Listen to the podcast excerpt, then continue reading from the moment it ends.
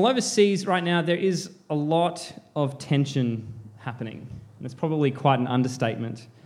Uh, perhaps one of the things, uh, rumours, whether it's true or not, that you've heard along the grapevine is the threat of potential nuclear war. It's a scary threat, uh, it's a terrifying threat, because we all know what that would mean. We know what a weapon like a nuclear warhead is capable of doing. It's capable of flattening entire cities in an instant. And in some sense, we kind of sit in awe and in wonder and in terror at those who threaten to wield this weapon. But may I say, there is a bigger and stronger weapon in the spiritual world that is far more powerful than this. Far more powerful, one which has eternal consequences. It's a weapon that's mightier than any other, and this weapon is the Word of God.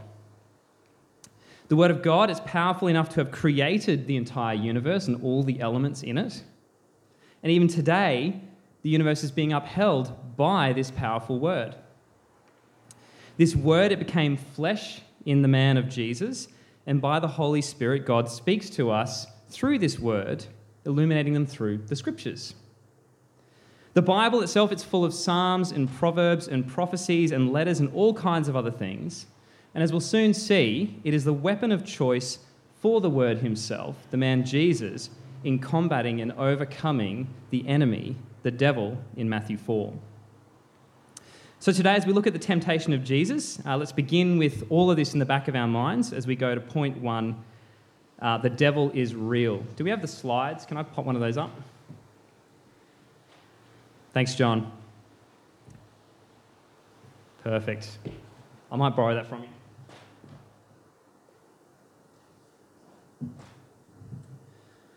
Now, I'm a, a bit of a fan of uh, those coupon codes you see uh, in the mailboxes or online. Uh, and these coupon codes and discounts, they often come with a little asterisk attached to them. Uh, it's a little clarifying mark that tells you there's something that you do need to know about this. At face value, it may not be exactly what you think. Now, when I bring up the topic of the devil uh, and the claim that the devil is real, I think it absolutely has to come with this little clarifying mark. Because when I make this statement, when I say that the devil is real, all of you are going to have your own ideas about what this means. Uh, you're all going to have some kind of uh, baggage that comes along with the concept of the devil that's probably slightly different to the person sitting next to you. Now, I think part of the reason for this is that we don't often talk about Satan all that much in church. Um, it's definitely not high on my priorities to talk about. It's not my favourite topic. And perhaps this is one of the things that fuels uh, my ignorance on this. But I think another thing which is uh, more common, uh, another reason we have different ideas of who Satan is, is because of pop culture, like movies and TV shows and books like C.S. Lewis's Screwtape Letters uh, all of these, for better or for worse, have shaped our thinking on this subject over the years. So perhaps uh, for some of you sitting here tonight, uh, you might think he's the little red man with the horns and the pitchfork. Uh, perhaps you're thinking completely opposite to this. You're the type of person who rejects that idea completely, and instead you opt for Satan to be this kind of abstract force, right? A force that's the root of all of your day to day troubles the source of all your temptations, the root cause of all of your sins. And perhaps some of you don't believe is real at all, or are just simply unsure. So I include the asterisk here because I want to remind us to be careful, not to drag any of our own baggage, not to drag any of our own preconceptions of who Satan or what Satan is into this scene here in Matthew 4. In fact, it's very important as we look to the temptations that we get our idea of who the devil is from the scriptures alone. I want to remind us to swim between the flags, which I just threw in there as a shameless plug for the directory. You'll notice at the back of that there. Um, that is to keep our understanding of Satan kind of within the bounds of the Bible, as grounded in Scripture as possible, not venturing outside of this in search for something more. So, that being said, uh, what does the Bible actually say about the devil? Now, firstly, I think uh, it's important to point out that the Bible's hardly concerned with where he came from. It's hardly concerned with what he looks like. And so, if you're caught up in either of these two things, it's probably the first sign you're going down the wrong rabbit hole. Now, what God wants us to know about Satan, what the Bible tells us about Satan, is how he operates and how we, through Christ, can overcome him. These are the things that should concern us. We shouldn't be venturing down theoretical debates about his origins, not questioning what he looks like and what forms he takes, but rather how we can best defend ourselves against his schemes and how through Christ we can overcome him. And so, that being said, here in Matthew 4, we're given a huge insight into these things, a huge insight into the devil's methods of attack. And we'll soon see in this text that the devil is someone who attacks us with his words. He operates kind of with a power of suggestion or argument. He introduces thoughts and ideas into the minds of his victims. Specifically aimed, and this is really important, his specific aim is to cause doubt and uncertainty towards the promises of God and his works. Satan's job is to cause doubt in us, to cause us to have uncertainty towards the promises of God and his works. That's Satan's MO, that's his, his goal. To cause doubt and ultimately to cause us to reject God's word, to split us apart from God and his promises. And if Satan does this, then he's won. Uh, Martin Luther he had a lot to say about this, um, but he summed it up in this way. He said, The main object of the devil is to lead us to ignore and utterly cast away both God's word and his works. And we'll see this demonstrated here in Matthew 4. So, to kind of sum up uh, everything so far, as we approach Matthew 4, we see Jesus has specific encounters with the devil in today's passages, uh, today's passage. Uh, to sum it up, I'll put it on the screen here. One, the devil is real.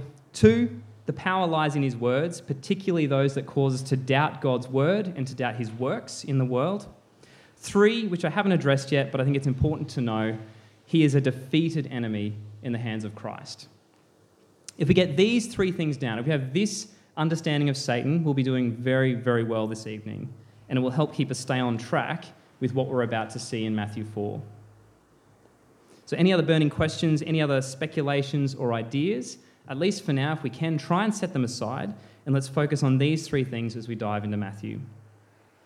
So, if you have your Bibles tonight, uh, it's a good passage to keep your Bibles open in front of you and to follow along as best you can. We're going to start at verse 1. So, Matthew 4 1. Then Jesus was led by the Spirit into the wilderness to be tempted by the devil. After fasting 40 days and 40 nights, he was hungry. The tempter came and said to him, If you are the Son of God, tell these stones to become bread. We're going to stop there. So here's Jesus. Remember, this is coming off the back of his baptism, which Reich took us through last week uh, one of the biggest moments of his life. Right, the sky rips apart, revealing the Spirit of God. It descends on Jesus like a dove, and a voice from heaven proclaims, "This is my Son, whom I love. With him I am well pleased." So this phrase from his baptism is really important here. This is my Son. That's the word of God. That's the word of the Father to Jesus. You need to keep that in mind because this plays a vital role in how the devil decides to attack Christ. You see, after this triumphant celebration at his baptism, the first thing the Spirit does is it leads him into the wilderness, where he'll be tempted by the devil. And so here's Jesus led into the wilderness, and he fasts for 40 days and 40 nights. Now, any of you on top of your biblical theology would know that uh, the Israelites, they wandered in the wilderness for 40 years, and so there's a bit of an overlap here. They're sensing Jesus as being this new Israel in this scene. But here's Jesus 40 days without food. And so you can probably guess what he's feeling at this point. He hasn't had his Weet-Bix for 40 days and 40 nights. And so if you're not sure what he's feeling, uh, Mark, not Mark, Matthew, sorry, our gospel author, uh, being Captain Obvious, he spells it out for us in verse 2. He says, After 40 days and 40 nights, Jesus was hungry. Now, I'm a grazer. Um, I can't really go more than half an hour without food. Uh, in fact, I get pretty hangry uh, at the slightest sign of hunger. But here's Jesus 40 days in, literally, humanly speaking, on the brink of starvation. He's weak, he's starving to death, and along comes the devil, along comes the tempter, and he targets Jesus' hunger in this first temptation. He targets his need for food, his fleshly appetite. He says to Jesus, If you are the Son of God, tell these stones to become bread. He's kind of saying, You, you look awfully hungry. I mean, you are the loved Son of God. What's happening?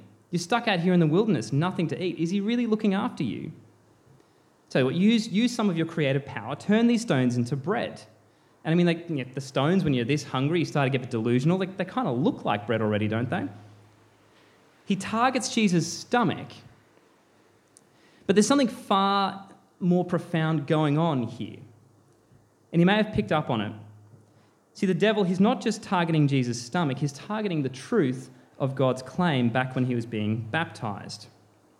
This is my son whom I love. Well, Satan now, he's trying to lay a, lay a seed of doubt in Jesus' mind. He says, If you are the Son of God, if what God said to you just before was true, tell these stones to become bread. You see, I think this temptation, I think we all get the bread thing. We know he's hungry. Turn the stones into bread, he'll be satisfied. But the other thing Satan's doing here is he's attacking the truth of God's word.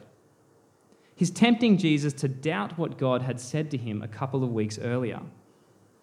If you are the Son of God, since you are apparently the chosen one, the Messiah, why not prove it? He's causing Jesus to second guess right? To second guess whether God's words were actually true or not. To second guess whether the Father really was well pleased with him. There's a kind of Garden of Eden type temptation here. You know, did, did God really say that you're his son? Well, why not prove it? Turn the stones into bread, then you'll have no shadow of a doubt in your mind. Now, when it comes to these things, some of us might be thinking, well, then why doesn't he do it? Why doesn't he just turn the stones into bread? You know, he has the power to do this, so why doesn't he? Now, the first argument to this is that Jesus potentially he's identifying with us as sinners. So if you remember his baptism, he had a baptism of repentance, which he didn't need to do. Jesus had no repenting. There's a sense in which he's identifying with the people he's coming to save. And so some will say, well, if he was to use his creative powers here, there's a sense in which he's kind of unsheathing something that we don't have access to. So he ceases to identify with us in our temptations, as Hebrews kind of says around this point. So, in other words, he, he's withholding his God abilities, is what I would call them. So, through this trial, he can identify with us in our weaknesses, but in this case, succeed where Israel and we ultimately fail. But the other reason, which I think is critical for understanding the temptation, the other reason he doesn't just turn all the stones into bread is because this would have demonstrated a distrust in the words of the Father back in 317. Right? He could either trust the words of the Father or he could doubt them. He could doubt the truthfulness of the claim. And in that moment of doubt, turn to the more spectacular miracle of turning rocks into bread as confirmation that he is, in fact, the beloved Son. But in doing this, would have confirmed his distrust in the Word of God. So not only is he identifying with us in our weakness, but he's showing us what it looks like to trust the word of God, not to appeal to something bigger and more miraculous. So, Jesus, in this, instead of taking Satan's bait, uh, he responds. He responds to the devil, and he does this with the scriptures. In fact, he does this each and every time. He pushes back on Matthew, uh, back on Satan in Matthew 4 whenever he's tempted he uses the word of God as his primary weapon. And by the end, he demonstrates for us all just how weak Satan truly is to this form of attack. And so, with this, we're going to go on to point two on your outlines. Jesus shows us that the devil has been defeated. So, with this first temptation to turn stones into bread, Jesus fights back by quoting the scriptures. He rebuts Satan. He says, It is written, Man shall not live on bread alone, but by every word that comes from the mouth of God. This is a quote from Deuteronomy. Yes, God knows that we need bread to survive. Uh, we even, in the, the Lord's Prayer, we recited that give us today our daily bread. It kind of has a double meaning. We, we do need bread to survive. God knows we need it. He gives us all these things. But we also know that we need to live on the bread of life, the Word Himself. So God knows we need bread to survive. He knows that we all have to eat. But he also knows that there is another type of famine, a famine that's causing the starvation and death of many around the world even today. But it's a spiritual starvation. And the remedy for this is to live by every word that pours out from the mouth of God. Now, for many of us uh, who are part of Night Church here, we know that food uh, generally is a pretty central part of our gatherings. Uh, it shapes our growth groups, uh, it shapes a lot of our weeks after church. And in many respects, this is a great thing. But the question is do you treat the nourishing sustenance of the Word of God with the same level of enjoyment, the same level of satisfaction, and the same level of importance as eating a good full meal? In other words, do you have a healthy diet when it comes to the Word of God? So, in the end, the first temptation, Jesus trusts the Father. He trusts that even moments from starvation, the Father will take care of him. And so the devil loses this round. Jesus won, Satan nil. But this loss uh, for all intents and purposes, it almost seems a little bit like water off a duck's back because the devil doesn't give up. Instead, he changes tactic. So, if targeting Jesus' weak spot, targeting his stomach after 40 days of fasting doesn't work, perhaps attacking Jesus where he is strongest might, challenging Jesus' devotion and reliance on the holy word of God. So, in the second temptation, uh, he takes Jesus to a place full of holy things. So in verse 5, if you follow along, you see Jesus is taken to a holy city, or the holy city. He's placed on the highest point of the holy temple where Satan recites Jesus the holy scriptures. Holy, holy, holy. If Satan can't attack us from a worldly sense, targeting our material and our fleshly needs, perhaps he can make us super spiritual in fact, arrogantly spiritual by suggesting that we take leaps of faith. And so here, Satan picks up on Jesus' rebuttal. In the first temptation, Jesus quotes the scriptures. Satan notices this, and so what does he do? He decides to use the scriptures against Jesus. He's kind of saying, So you trust the word of God. All right, I can see that now. Well, how about we put this trust to the test? You see, Jesus, it is written, he will command his angels concerning you. They will lift you up in their hands so that you will not strike your foot against a stone. So why not throw yourself off here, off the pinnacle of the temple, and see how much you really trust God's word?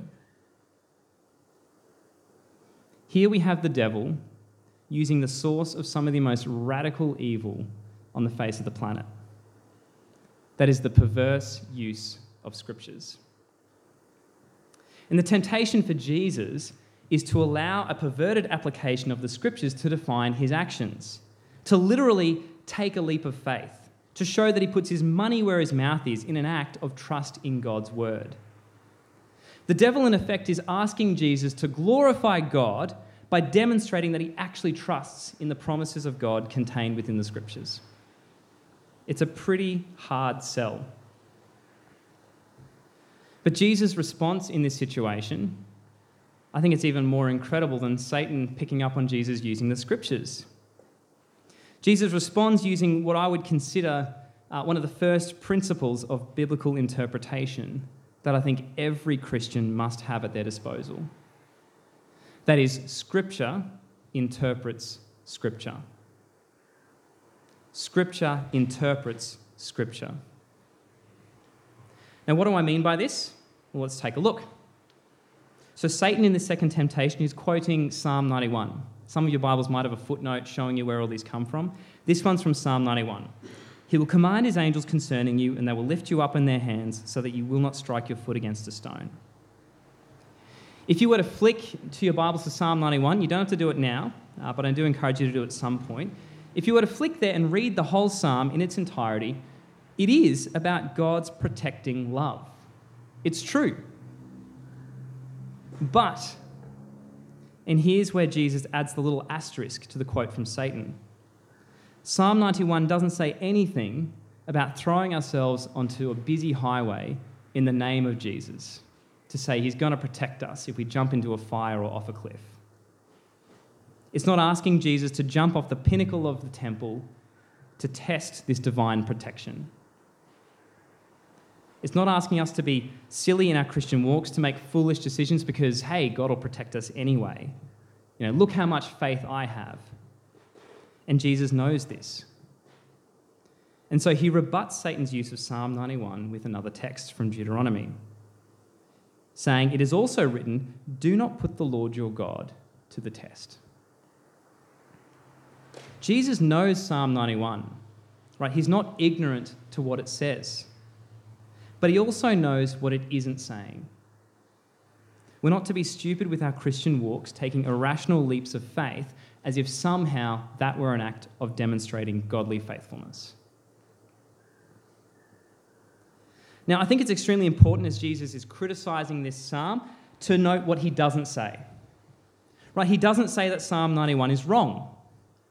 He doesn't say that it is inferior in any way. He doesn't even appeal to reason or experience. He doesn't say it shouldn't be believed on the basis of reason. No, he simply interprets Scripture in light of Scripture. Do not put the Lord your God to the test.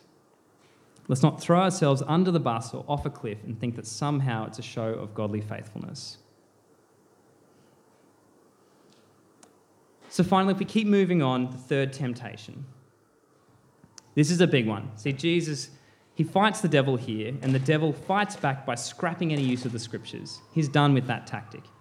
He's done targeting Jesus in his weak spots as well. This time, Satan goes for the jugular. He comes right up to Jesus and he offers him a shortcut into glory, offering all the kingdoms of the world and their splendor in exchange for a simple and brief act of worship. To achieve power and dominion over the world through a simple act of homage to God's rival. You know, a sidestepping of the cross, a sidestepping of the suffering and of the shame, and entering a type of glory that sort of loosely reflects the role of the Messiah, right? A lordship over the earth, a shortcut which bypasses the cross.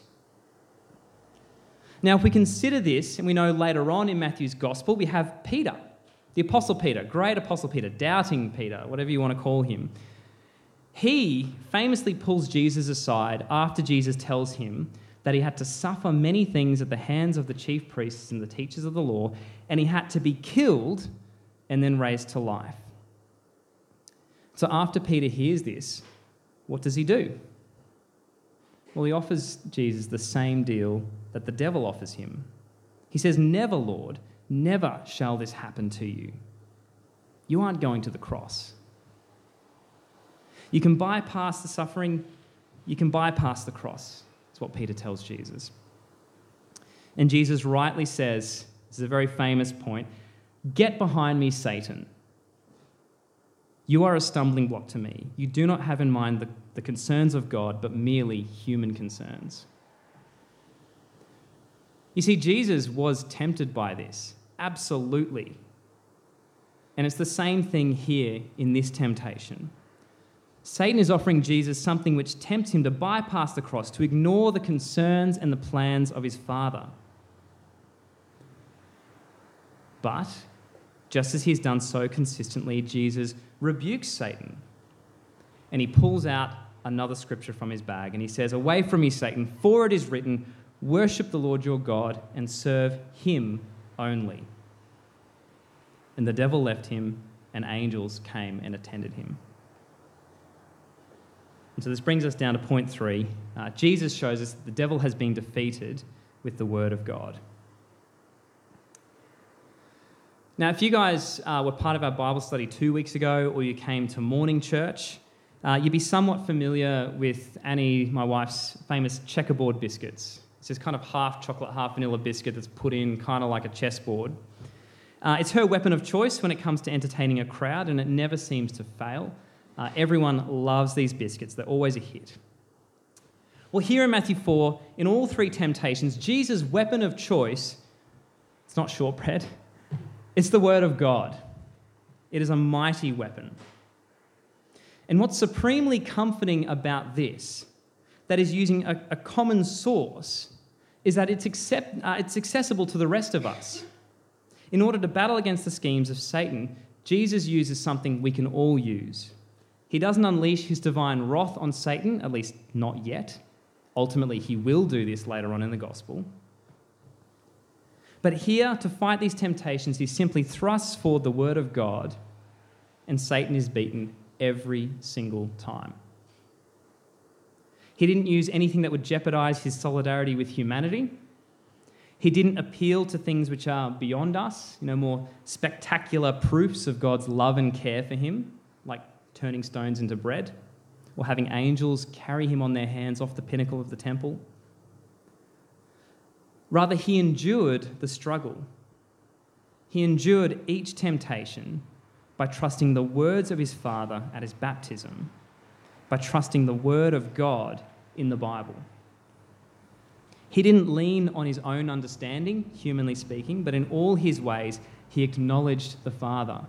He trusted the Father who made his paths straight. A Father who led him into the wilderness, who he trusted would ultimately lead him out of it. And so I think for us, as we consider why Matthew included this, this account of Jesus wrestling with Satan in his gospel, um, I think there are two things worth reflecting on. One is the text shows us just how weak and helpless Satan is against the word of God. That he really is a pathetic and weak enemy. In fact, if you were to read the whole of Matthew, you would see he is portrayed as trembling every time he meets Jesus the Word of God. Now, Satan, he's been called a master of a thousand arts. And Martin Luther, I love this quote. He says, What then shall we call God's word? If Satan is a master of a thousand arts, what shall we call God's word, which easily conquers and humiliates that master with all his wile and power? This text shows us how powerful the word of God really is and how weak the devil is by comparison. The Word of God is a mighty weapon. Now, the second thing the text shows us is that as Christians, we don't need to appeal to the more spectacular uh, proofs, in inverted commas, you know, proofs of God's love and care for us. You see, Jesus, he had a choice in these temptations. He could trust the words of the Father, You are my Son whom I love, with whom I am well pleased. He could trust the truthfulness of the scriptures from Deuteronomy, which he used every single time against Satan. Or he could have keeled over and trusted the more spectacular signs of literally turning stones into bread and being carried off on the hands of angels. And I think occasionally as Christians, we tend to seek these fancier signs, these bigger signs, as proof of our relationship with God proof that He really does love us. You know, conquering those sins overnight, or having that anxiety or depression cured because of the victory that we have in Christ. And I think we need to be extremely careful with these types of arguments as proof of God's transforming love and care. Now, there certainly can be, don't hear me wrong here. But to seek these kinds of proofs I think risks ignoring the real transformation in the lives of the followers of Christ. Because the real transformation is shown, I think, in the seemingly mundane. It's shown in the ordinary, the daily plodding of life which simply trusts in God's word. In fact, I'll go so far as to say that that is the true transformation. Someone whose life is ordinary with all of its struggles and temptations and failures, but someone who day to day puts their trust in the Word of God anyway. Someone who puts their trust in the works of Christ. Someone who knows that they're a forgiven sinner, guided into life as the Spirit illuminates the words of Jesus in this book that we all have access to called the Holy Bible. In fact, everything we do in Christian ministry, Right? I think the, the reason we should all get up in the morning, the reason we, we tell our friends and family about Jesus, is because we should be ruled by the Word of God. You see, it guides us in truth, it is a light unto our path, it defends us against the evil one, it transforms lives, bringing us to a knowledge of life, a knowledge of truth, a knowledge of the Son. It's living and active. It's sharper than any two edged sword. It feeds the spiritually hungry. It is breathed out by God and useful for teaching, rebuking, correcting, and training in righteousness. And here in Matthew 4, Jesus shows us that it is a mighty, mighty weapon to wield. And so I think as we finish up, the most appropriate action we can do is give thanks to God that He has given us His word and to give it a fresh appreciation in our lives this week. So, why don't we finish up by praying and thanking God for these things?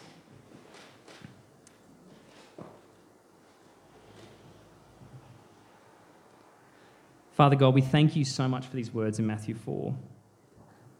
Lord, we thank you for Jesus' full and complete trust in your word in the face of temptation and doubt. And thank you that he succeeds where we have failed. Lord, help us to fight the evil one with your word, knowing that he is a defeated enemy in the hands of Christ. And Lord, help us to be feeding on your word daily. May it shape us, may it mold us, may it turn us more and more into the likeness of your Son, in whose name we pray. Amen.